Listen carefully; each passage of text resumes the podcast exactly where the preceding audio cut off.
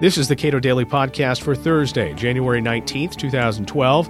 I'm Caleb Brown. Some Federal Reserve officials are claiming the federal government hasn't intervened enough in the housing market. Leaving aside everything the feds did to keep that bubble inflated, these further interventions may serve mainly to keep new capital from pouring into housing to spur that much desired recovery. So says Mark Calabria, director of the Cato Institute's Financial Regulation Studies. The ongoing weakness in housing has made it more difficult to achieve a vigorous economic recovery, uh, said William Dudley of the New York Fed. Uh, with additional housing policy interventions, we could achieve a better set of economic outcomes. So, what are they complaining about, and what do they want done? Well, and it's and it's worth prefacing that uh, you know the, the, Federal Reserve Board had sent a paper uh, to Congress on housing options. This is highly unusual. I mean, this is a policy area outside of the Federal Reserve's normal purview, and for them to speak it in this way, you know, really is unprecedented in, in recent times. And the frustration on the part of the Fed is really because the housing market tends to be a primary vehicle through which monetary policy acts. I mean, if you think about it, the Fed moves interest rates, the housing market is almost always the first part of the economy to respond. And it's also maybe where the most power felt, felt in terms of if you think about the typical household asset as housing. So let's say the Fed lowers interest rates, and under normal conditions, housing prices might go up. You and I feel a little wealthier, and the theory is we go out and spend, and you know that drives the economy.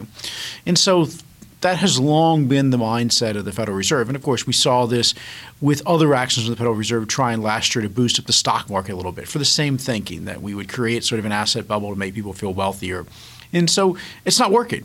The uh, so much overhang in the housing market, also conditions in the mortgage market, really make it that, despite the fact that we've had several years now of essentially zero interest rates, very low record mortgage rates, that the housing market has been stagnant. And again, it is frustrated, I think, from the perspective of the Fed, their ability to move the economy normally through the lever of the housing market. Even though the Fed is advocating uh, interventions that Congress could, or only Congress could, uh, could engage in, they're also many Fed officials are asking for another round of purchasing bonds. It, there is starting to be a you know continued growing frustration, and granted, it's been there for quite a while with many of the more doves at the Fed that you know we're simply not doing enough uh, in terms of the Federal Reserve's perspective, and particularly again, this is focused on the housing and mortgage market.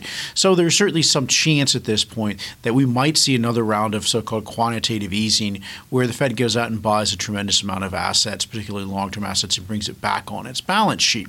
And of course, one of these asset classes would be a continuation of uh, essentially another round of quantitative easing where the Fed buys mortgage backed securities. And of course, the other side of this could be that the Fed might feel like it should allow those mortgages to be modified and such, and, and essentially take a hit so that they feel like they can get consumers spending again. So I do think that there, if we continue to see over the next six months a weak job market uh, and a particularly weak construction labor market, that I think there's going to be continued interest in the Federal Reserve in trying to do something in housing.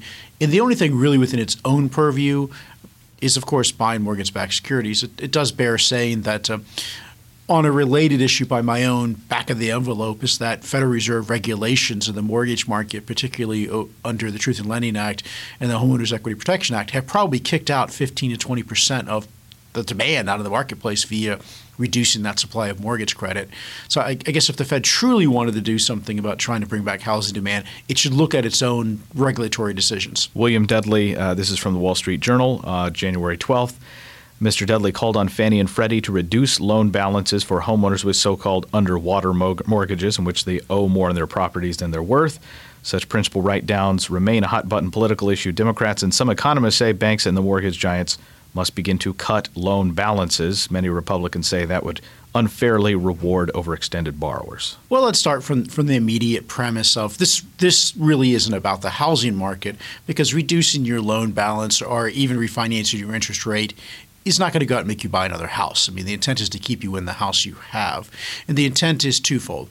One is the desire to try to reduce foreclosures, uh, which is looked at as you know you add additional supply and you're driving down prices in the housing market. So some of this is of course to keep some supply off the market. The other part of it is you would lower monthly payments either by lowering the interest rate or lowering the amount of the mortgage, and therefore consumers would have money in their pocket, more disposable income they'd spend and turn the house, turn the economy in general around Of course, the problem with this is that uh, a mortgage is one person's liability, it's another person's asset. And if you cut the value of that mortgage or you cut the interest rate on it, you're hitting the investor, who more likely than not will cut back their spending. And so there's really no macroeconomic reason to expect that the net impact on spending in the economy should anything other than than zero. And to the extent that uh, potential investors are watching this Absolutely. process that investors are going through of having their repayments cut or delayed in some way, that could uh, further soften how. Absolutely, and it's really it's it's interesting the choice of topics that the, you know there are lots of ways I think you could. Uh, try to turn the housing market on. And for instance, I have blocked on a few, uh, and such as we could start exercising recourse. We could expect people to actually pay their mortgage, which we know empirically would reduce mortgages.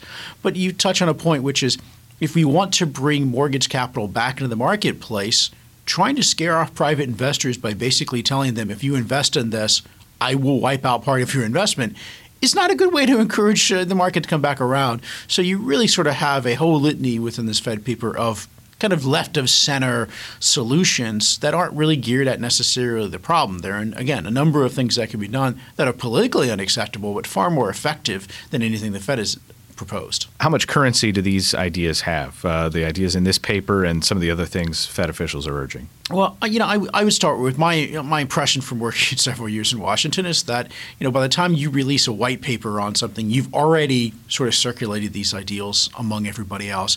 And if you had already gotten traction and, and you got the response that this is a great idea, let's do it, you would have never had to bother with the white paper.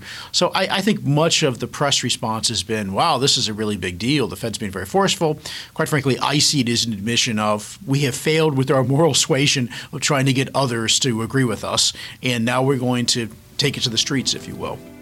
Mark Calabria is Director of Financial Regulation Studies at the Cato Institute. You can read more of his work at cato.org.